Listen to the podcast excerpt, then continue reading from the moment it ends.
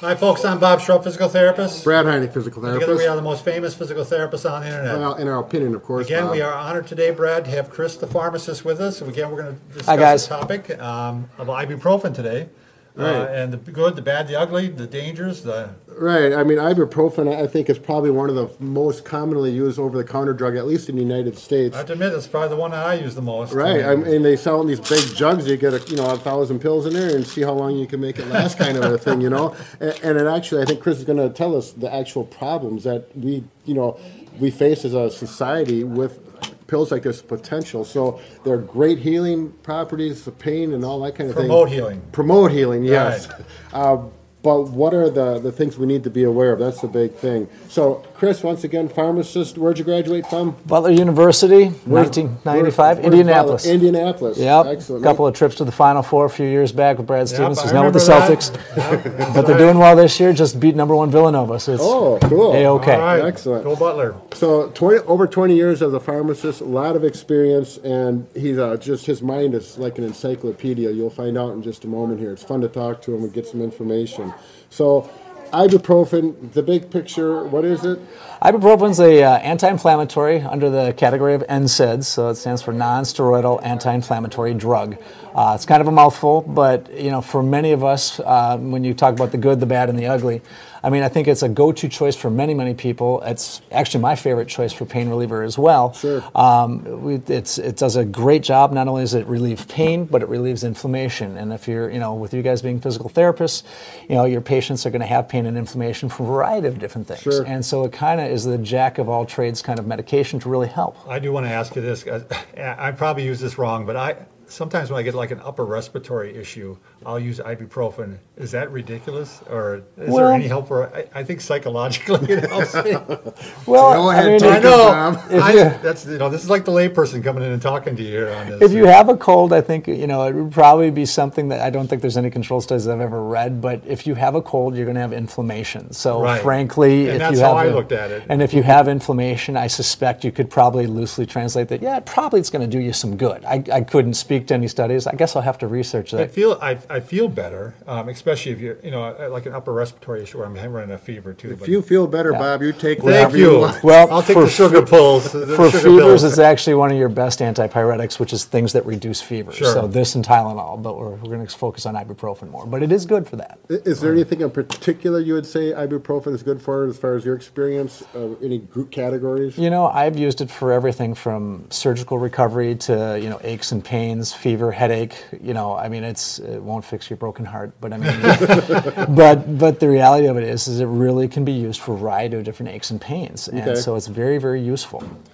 Um, what, can you want to talk about like what amounts we should Right, take? and- what- Yeah, Value. yeah. So basically, when you look at the instructions on any bottle, it's going to suggest that you may take one or two tablets up to every four to six hours apart. So, oftentimes, as long as it doesn't upset your stomach, and that's one of the biggest things with anti-inflammatories, it has interactions with other drugs, which we'll kind of talk to a little bit. But you always want to make sure that it's safe for you. So always check with your pharmacist or your doctor if it's appropriate. And going forward from those steps, if it's safe, uh, one to two tablets every four to six hours apart is the way to go. But you always want to eat before you take this because it can be a little bit rough on the stomach. Uh, again, we'll talk about Full meal or? doesn't have to be a full meal, and ibuprofen, even sometimes people get away with something as simple as a glass of milk. I'd prefer a piece of toast with some peanut butter, a little yogurt, or just something Sure. in the stomach, just so that it helps to buffer and protect. So I've heard of people saying, I'm going to, you know, they're taking three or four of these at a time. That's that's pushing the limit. Is that, That becomes prescriptive type dosing. So, from that standpoint, if your doctor is comfortable with it, it's probably more than appropriate to use. But I would just double check with your physician to make Because sure I, it's yeah, okay. I've had patients who have said that they've come in and the doctor said that they're giving me, yeah. having Yeah, me and look at doctors will all my oftentimes tell you to amounts. take three or four of these every six to Sure. eight hours apart. But again, you'd want to do that under your doctor's guidance, Right. just to be on safe to make sure. Sure. they're not causing stomach issues like ulceration. Uh, and, and you know we have to be careful with long-term use too, because there are some complications with blood pressure. So we have to be careful because it's, it's how it's metabolized in our body and where it works in the kidney that it can kind Raise of blood pressure or lower? raise It blood will. pressure. Okay. So it can actually have some pretty Interesting. serious cardiovascular events. now, I'd like to talk a little more about some of these serious problems that we have in our society with this and how we can get away with it. But before we go on, I just wanted to mention some of our viewers are new to this channel. That's right. A- And if that's the case and you're not aware of subscribing, we have videos like this. We put one out every day, and we've got over 900 of them out there now. So subscribe to keep up And with the the- sli- subscribe button is right there on the screen. Go ahead, so- point, Chris. You got it. Right there, right there. All right, let's move on. Okay, so we're talking about the, the some it can affect your heart. You said Correct. how, how does it ibuprofen get to your heart? Well, yeah, ibuprofen. Well, when we take it, you know, it goes out through. It doesn't just go to your heart. It doesn't. Okay. It goes all over your body, and it kind of works through your bloodstream. But the Okay. things that you know want to be careful with is what it can do in the kidneys. Is it can actually make it a little bit rough on the kidneys and how they metabolize things. And so as a result, sometimes it you know when you kind of clog up your kidney, then it makes work harder on your heart heart, works to hard. push blood through because your kidney is a filter. And so basically, clog up the You clog up filter, the and filter. then the heart yeah, you gets got any other nice. filter in your Sure. house? So uh, yeah, so it's, sense. it's something you want to be real careful with. And again, you know, if you have kidney conditions, you want to talk to your doctor about reduced dose or if it's even appropriate for you.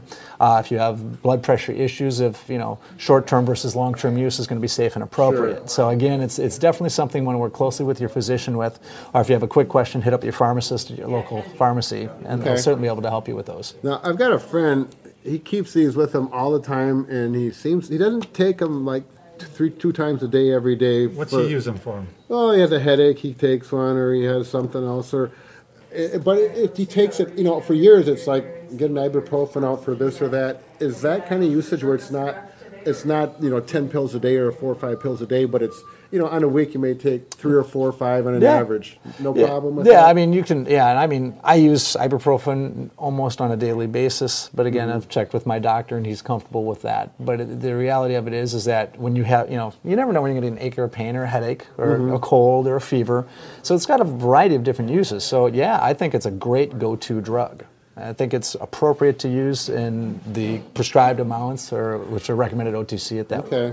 And as far as your view and from what you see it as a pharmacist behind the, the counter and what you read and stuff, what kind of problems do we have in the United States as far as maybe overuse of this? Is that is that something that's yeah over- present? yeah well, i think overuse i mean you know and a lot of like i think i alluded in the other video that we did we you know a lot of runners call it vitamin i so i mean people take it prevalently and so Sure. it's one of those things that long-term use um, the most common thing that we're going to have are gi bleeds or ulceration so it's certainly something that we want to be very careful with So this can help. ca- You're not going to take this if you have a GI bleed. It could cause. It can actually cause them. So yeah, it actually erodes away at the, your your stomach. uh, Not to get totally. Well, I'm, I'm going to Go just go ahead. off and veer off into a little bit different direction here. So the the argument sometimes is that after you've injured a muscle or injured something, you take this, but they'll say, well, that's the natural healing process. Why, don't we want it to be inflamed? Don't we want it to be? That is You know, so That's true. And so usually it's kind of one of those things where if you have a sprain or a break, the inflammatory cavalcade that occurs actually, even though it hurts and it causes lots of swelling, is a good thing to promote healing. And there are some orthopedic circles that suggest staying away from anti-inflammatories for at least seven days from They that do. point in time. So, Interesting. so that is true, and certainly something. So, and then then you have that comfort Right. versus healing battle, which is a real battle. Right. So it kind of comes down to well, what do we do? Is it ice and elevation and just kind of suck it up? Or do we take something to at least mitigate the pain so that we're comfortable so we can do our day to day and improve quality of life? So, holistically, if you want to heal, if you could stay away from it, I think it's probably ideal for the first seven days from an acute injury, uh, particularly a break, because it can slow the healing process. Uh, I am not in depth to Your really fracture of say- a bone. You mean yeah? Yeah, I, I couldn't take yeah, to again, a you- that- degree. That's going to be pretty tough. That would be a question for your doctor to see if they're Right. comfortable with that. And they might say, yeah, after seven to 10 days, go ahead. And that's usually what I hear, at least when we have people coming in post surgically or if they've had a pretty bad injury. Sure. I wonder, you know, with a common weightlifter who's trying to, you know, tear down muscle, build it up again. I wonder if that affects that process or not. I, I, You mean on a long-term use? Well, yeah. I mean, let's say every time you, you lift, you get sore, you take ibuprofen.